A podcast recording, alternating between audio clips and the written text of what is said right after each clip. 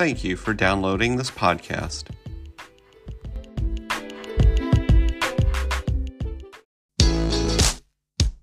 Hi, and welcome to the podcast for Solomon Staircase Masonic Lodge number 357, where we talk about all things related with Freemasonry, including Hermetic teachings, philosophy, reason, spirituality, and much more. We're located in Buena Park, Southern California. Tune in as we continue to update our podcast with informative talks and articles for Masons worldwide and those who would like to inquire within.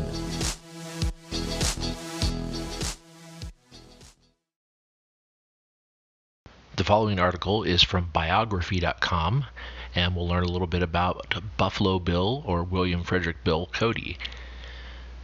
Buffalo Bill Cody earned his nickname by hunting and killing over 4,000 buffalo, and his status as an Old West legend was cemented with his traveling Wild West show.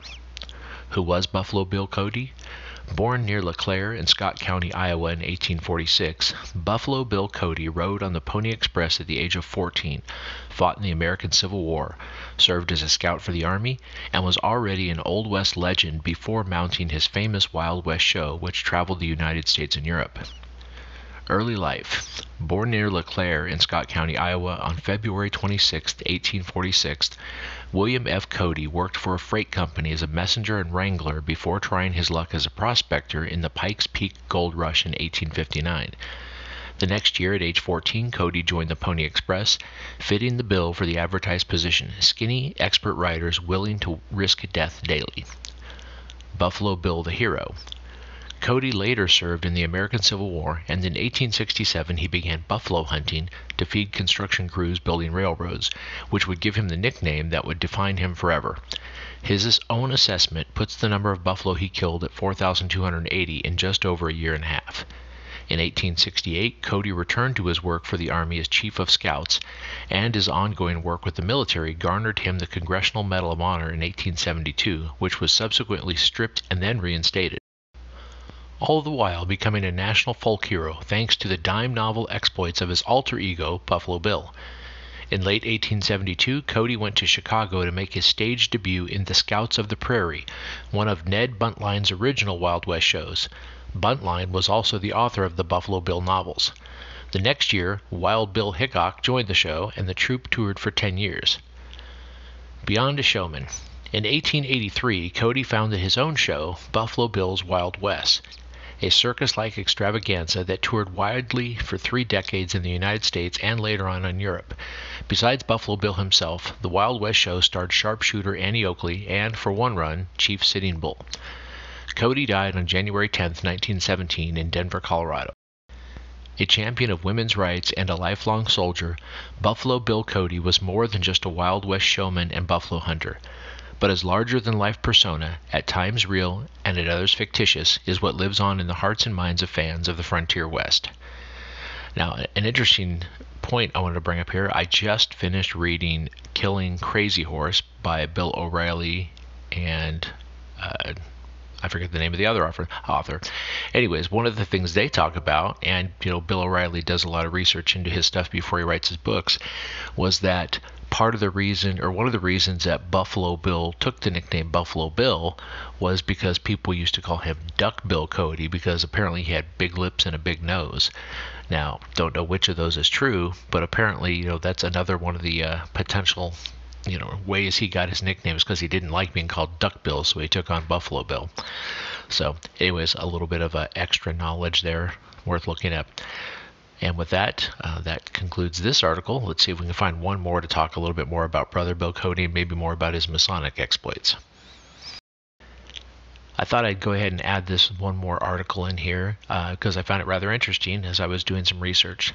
13 things you probably didn't know about Buffalo Bill Cody. And this is from the website codyyellowstone.org. He was the most interesting man in the world long before that Dos Equis guy. Brother Buffalo Bill Cody entertained a queen, founded a town, and championed the rights of women, children, and minorities. Historians are fascinated by his quirky, colorful life, and nearly one million travelers from around the world, intent on experiencing a great American adventure, visit the town he built just outside of Yellowstone National Park every year. Thousands of the Cody Yellowstone country visitors will learn about Buffalo Bill's life and times as they explore the Smithsonian affiliated Buffalo Bill Center of the West. Experience the always entertaining Cody Night Rodeo and visit historic attractions like Pahaska Tepee, his hunting lodge at the entrance to Yellowstone National Park, and the Irma Hotel, which he built in 1902 and named after his daughter. While visitors will certainly leave with a better understanding of the life and times of Buffalo Bill Cody, it is difficult to absorb a complete picture of a man who was legendary even in his own time. Here are some nuggets of Buffalo Bill Cody's life that are not widely known. On the tail end of a lengthy hunting trip throughout the West in 1902, he pulled his six horse stagecoach to a stop in front of Salt Lake City's Templeton Hotel and registered for a room. He signed the hotel register W.F. Cody, comma, Buffalo Bill, and in the space to list his residence merely wrote the world. We were this close to having a Buffalo Bill Comstock. While employed as a hunter to supply bison meat to railroad workers, Bill Cody engaged in an eight hour competition with another hunter, Bill Comstock, to see who could shoot the most bison and earn the Buffalo Bill nickname. Cody shot 68, about one every seven minutes, soundly beating Comstock's total of 48 bison. He was lousy with money. Although he built a fortune with his Wild West show, he was a generous lender to friends on the down and out, and he made a series of bad investments that ultimately led to financial ruin. One of the final financial blows was in 1902 when he lost much of his Wild West profits in an unsuccessful mining venture in Arizona. He was deeply in debt when he died in 1917. He even tried his hand in journalism. Buffalo Bill started the Cody Enterprise in 1899, three years after founding the town of Cody, which had grown to a population of 300. The newspaper is still in operation today under the same masthead. Buffalo Bill got his sense of fairness and honesty. His father, Isaac, barely survived an 1853 stabbing following an anti slavery speech he delivered in Fort Leavenworth, then part of the Kansas Territory. Pro slavery sentiment in the town made life difficult for the Cody family, and at one point a plot to murder Isaac was foiled when young William, not yet 10 years old, rode 30 miles to warn him of the plan. He became a household name because of an imaginative dime novelist. Learning of his feats as a hunter and scout, novelist Ned Buntline authored a book called Buffalo Bill, the King of the Bordermen, the first of some 550 dime novels about the larger than life character. Buffalo Bill's life has inspired many artists, even long after his death. Mark Twain described his Wild West show as the country's most distinctly American pop culture export to the world. F. Scott Fitzgerald combined the personalities of Buffalo Bill and Daniel Boone to create Dan Cody, a character in The Great Gatsby. Film director and screenwriter Sam Peckinpah had Buffalo Bill in mind when he created Randolph Scott's character in Ride the High Country. Even the Beatles found inspiration in their light-hearted satirical song, The Continuing Story of Bungalow Bill.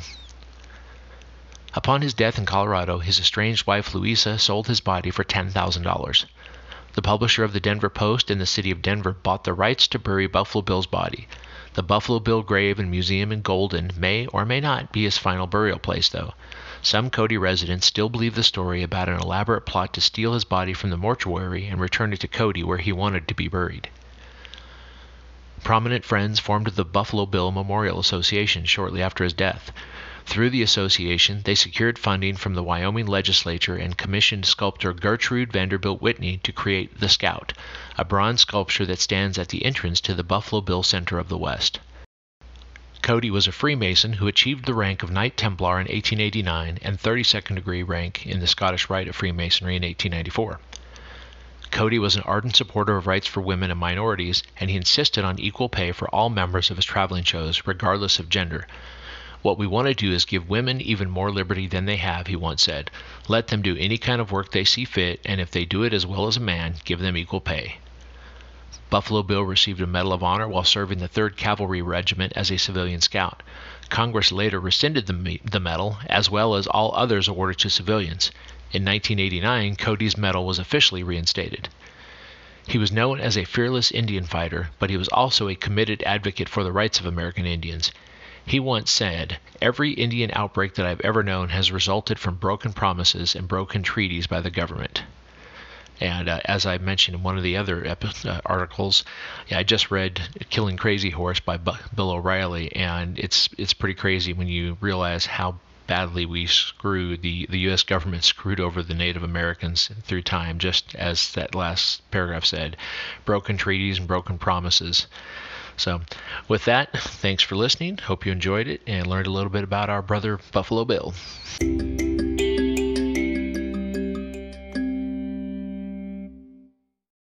And this last article we're going to read is from the Grand Lodge of Ohio, Free and Accepted Masons website. And it's called Brother Buffalo Bill Cody, Freemason and Frontiersman. Brother Buffalo Bill Cody was born William Frederick Cody on a farm in LeClaire, Iowa on February 26, 1846. It wasn't long before his father Isaac Cody abandoned the farm, moving the family to Kansas. After his father's passing in the Kansas border war when Brother Cody was 11, he joined the Pony Express, a mail delivery service that utilized relays of horse mounted riders at age 14. He fit the job description perfectly, which called for skinny expert riders willing to risk death daily. He made the longest trip on record, 321 miles, without stopping except for meals and to change horses. His mother, Mary Laycock Cody, a woman of the highest character, continued to raise him, fostering him in fortitude and courage, which he would carry throughout the rest of his life. She unfortunately passed away while Brother Cody was still in his teens after enlisting in the 9th Kansas Cavalry. After this, he then served as a scout in Tennessee and a trooper in Missouri. In 1867, he went on to sign an 18 month long contract with the Goddard brothers to furnish the Kansas Pacific Railroad laborers with all the buffalo meat required to feed them. To fulfill his contract, he killed over 4,280 buffalo, earning him his famous moniker Buffalo Bill. Brother Cody was close friends with Civil War Captain W.B. Brown, who organized the Platte Valley Lodge No. 32 under the Grand Lodge of Nebraska. It's likely that Brother Cody petitioned almost immediately after the lodge was formed in 1870 and was welcomed into membership on his 24th birthday that same year. On January 10, 1871, Brother Cody was raised a Master Mason, and during this time he gained national recognition for both being a guide for distinguished hunting parties and for his military efforts. In 1872, he was awarded the Medal of Honor for his service in a skirmish while on detached duty with the 3rd Cavalry. While visiting New York after an invitation to celebrate his accomplishments, he saw himself portrayed in a stage play. From that time on, he and his partner Texas Jack Omohundro split their time between the plains and the stage. Brother Cody founded his Buffalo Bills Wild West in 1883, which boasted talents like Annie Oakley and Chief Sitting Bull. It was described as a circus like extravaganza that toured for three decades in the U.S. and then eventually Europe, where it was first shown overseas in 1887 during Queen Victoria's Golden Jubilee. While he was in England, he petitioned Euphrates Chapter 15, Royal Archmasons of North Platte, Nebraska, by mail. On November 18, 1888, while splitting his time between a show in Staten Island and running a stock ranch near North Platte, he advanced to the degree of Mark Master, was inducted into the Oriental Chair, received and acknowledged a most excellent master, and was exalted to the Royal Arch degree. In 1889, Brother Cody then went on to petition Palestine Commandery No. 13, Order of Knights Templar of North Platte, Nebraska, elected and received the illustrious Order of the Red Cross, and received the Order of Malta and was dubbed a Knight Templar. In 1892, between tours of Europe, he also petitioned Tangier Temple of the ancient Arabic order nobles of the mystic shrine of Omaha, Nebraska. Around this time, he also led a hunting expedition through the Grand Canyon and served as a marshal during the inauguration of President Benjamin Harrison. After extremely successful years in show business during 1893 and 1894, Brother Cody was well on his way to not only being the most famous man in the world, but also the most photographed. Brother Buffalo Bill Cody became a Scottish Rite Mason on April 4, 1894, in the Valley of New York City, ancient accepted Scottish Rite Northern Masonic jurisdiction. Brother Cody was dedicated to his fraternal duties and adhered to the principles of friendship, morality, and brotherly love. Described as a man of his word, Brother Cody interacted and befriended people of all races, religions, genders, and occupations. Cody was known for his advocacy for the rights of Native Americans and for this excellent treatment of Native Americans who participated in his show. He treated everyone as equals and always lent a helping hand to those in need. Brother Cody was a true embodiment of the values of Freemasonry. Brother Cody passed away suddenly on a trip to visit his sister in Denver on January 10, 1917, at the age of 71. He is not only remembered for his scouting, frontier exploring, military service, and showmanship, but also being an exemplary Mason, upholding the ideals of brotherly love, relief, and truth. The following article is from the August 1999 Scottish Rite Journal of Freemasonry. Remembering Brother Bill, Buffalo Bill, that is, written by William Herbert Skip Boyer, 32nd degree. Now, there's actually a note here that says, Sadly, Brother William Cody's grave atop Lookout Mountain outside Denver bears no Masonic marking. Well, since 1999, when this article was written, and at least a couple years ago, that is no longer true there is a marker up there and what I'm going to try to do is find a picture that I took of it and I'll put that as the uh, cover picture for this podcast. From this mountaintop, you could have watched the history of the American West as it rolled past, a nearly unbroken pageant in the valleys below. For centuries, this place of high solitude looked down on the quiet passing of various peoples moving in harmony with the land and the animals. Explorers speaking Spanish came, followed by rough edged men of the mountains, seeking only beaver pelts and solitude. From over the eastern horizon came covered wagons, miners, families, and farmers. A small community popped up on the creek below the mountain. Cherry Creek, the miners called it. Railroads came, bringing more people. Cherry Creek outgrew its village name and replaced it with something much more grand sounding. It became Denver and it sprawled along the eastern slope of the Rocky Mountains and lapped up the valley and canyons around Lookout Mountain. Today you can drive to the top of Lookout Mountain. From its pine covered su- summit, you can see the pinnacle of Western development, a great metropolis where once Buffalo wandered undisturbed. Watching with you from that mountaintop, perhaps in bemused amazement, is one of the legendary figures of the American West. This marks the gravesite of Colonel William F. Buffalo Bill Cody, whose name is synonymous with the excitement and showmanship of Western history. Colonel Cody has always been one of my personal heroes. I admire him even as I recognize a certain amount of Barnum's humbug in his tales. Perhaps that's one of the reasons I do admire him. The colonel knew my grandmother. Grandmother Boyer was something of a free spirit in her youth, and the arrival of Cody's great Wild West show in Omaha to kick off the new touring season each year was a special occasion for her. For those and other reasons, when my business travels took me to Denver recently, I made a side trip up Lookout Mountain. I'd been there as a small boy of five or so with my parents. Somehow things seem a good deal smaller this trip. Once you contend with the usual array of cheap gift shops and pseudo museums, you walk up a winding path to the summit. There, surrounded by a low cast iron fence, are the graves of William and Louisa Cody, surmounted by a rounded stone marker with their names on a bronze plaque. Also on the plaque is the unusual notation that this was the spot where Cody wanted to be buried. This, of course, is not so. It was and remains a myth originally promoted by the owners of the Denver Post, who had a financial interest in Cody's enterprises during his last years. In other words, the colonel was broke, and the newspaper owners, a couple of history's more accomplished promoters and conmen, owned him lock, stock, and show wagon. But those shabby stories aside, it was Buffalo Bill who is remembered today, not Tammen and Bonfils of the Post. I enjoyed my brief visit. A few other tourists passed by, but for the most part I had the place to myself. I said a short prayer of thanks for Colonel Cody and his family and picked up a few small bits of trash. On the back side of the stone marker is another plaque noting that it was placed there to honor Buffalo Bill by his fellow Elks. That was when I suddenly realized that what I was looking for and hadn't found.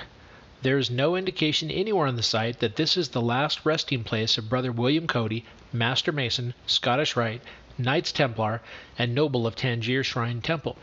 No mark at all. And the most amazing thing about this is his funeral was one of the largest Masonic funerals in American history. Buffalo Bill, or Brother Buffalo maybe, was called from labor to refreshment on January 10, 1917. He was in Denver at the time.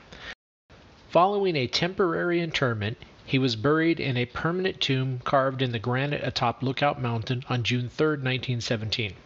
Services were conducted by Worshipful Master G. W. Parfit of Golden City Lodge No. 1. The eight pallbearers were Brother Templars. Masons came from throughout the West. The procession up Lookout Mountain included 3,000 automobiles. Wrote one observer, Everybody attached to the funeral seemed to be Masons. They all wore the white lambskin aprons. The car drivers, the policemen at all the intersections from the mortuary to the west edge of Denver. On the way to Golden and onto Lookout Mountain, there were more Masonic policemen at every major intersection. I didn't know where they found so many Masons. In the 81 years since that Masonic ceremony, it has become popular to debunk historic figures. They did this, they didn't do that. They were only a little great or not really great at all. I don't believe it. I've read all Buffalo Bill's biographies, and I still come to the same conclusion. I wish I had known him. I wish I could have seen his show, watched him ride, talked to him as my grandmother did. I wish I could have shaken his hand in Masonic Brotherhood. I wish I could have sat in lodge with him, with the colorful, flamboyant, wonderful Buffalo Bill Cody. And now I wish his brothers had remembered to honor his memory with some small mark on top of Lookout Mountain. Here is the history of the West. Freemasonry was an important part of it. The square and compasses belong here with one of the craft's most legendary brothers.